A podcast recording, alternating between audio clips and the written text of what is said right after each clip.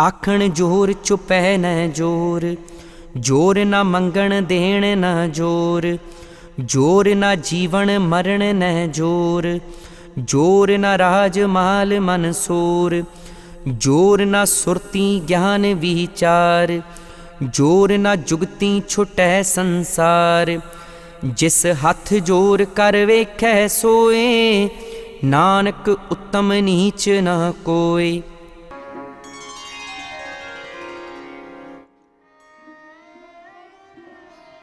In this Pauri, Satguru Nanak makes us realize that mere human power, devoid of balanced state of mind, which can only be attained through meditation on the divine name and selfless service, cannot make our actions really effective.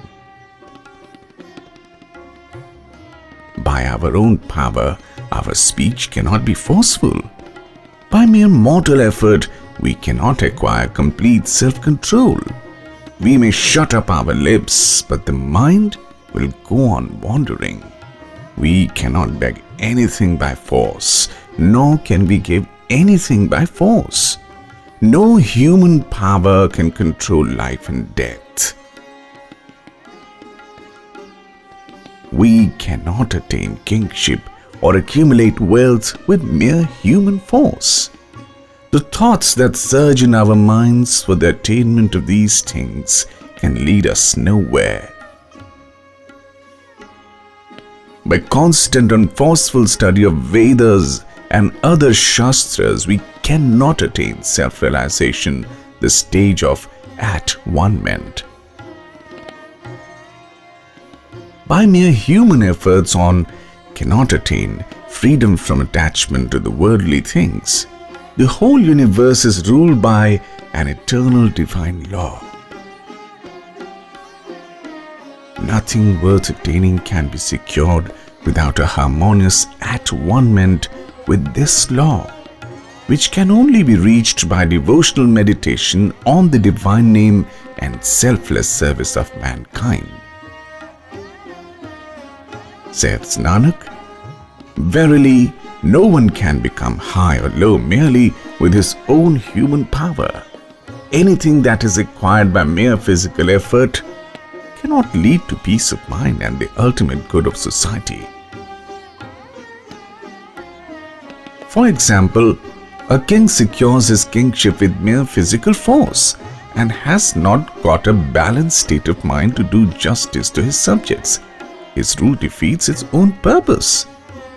Neither the king can have any peace of mind, nor the subjects a peaceful and happy life.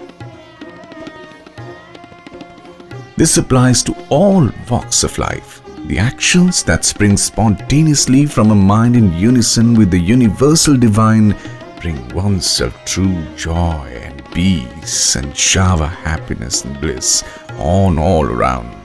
But those which merely spring from an egotistic effort always produce a jarring effect on one's life and the society around.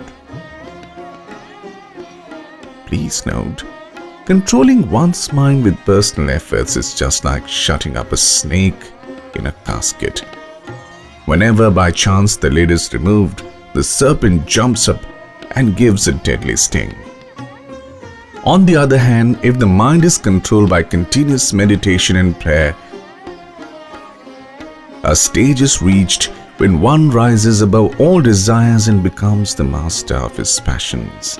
This is Sahaj Avastha or Atmapad, a balanced stage of mind filled with perennial bliss and joy, ever in communion with God and His nature and at one with the divine law and all his actions, speech, giving and taking, and the whole course of his life flows in a smooth and natural way, in unison with the eternal law governing his mind and the whole universe.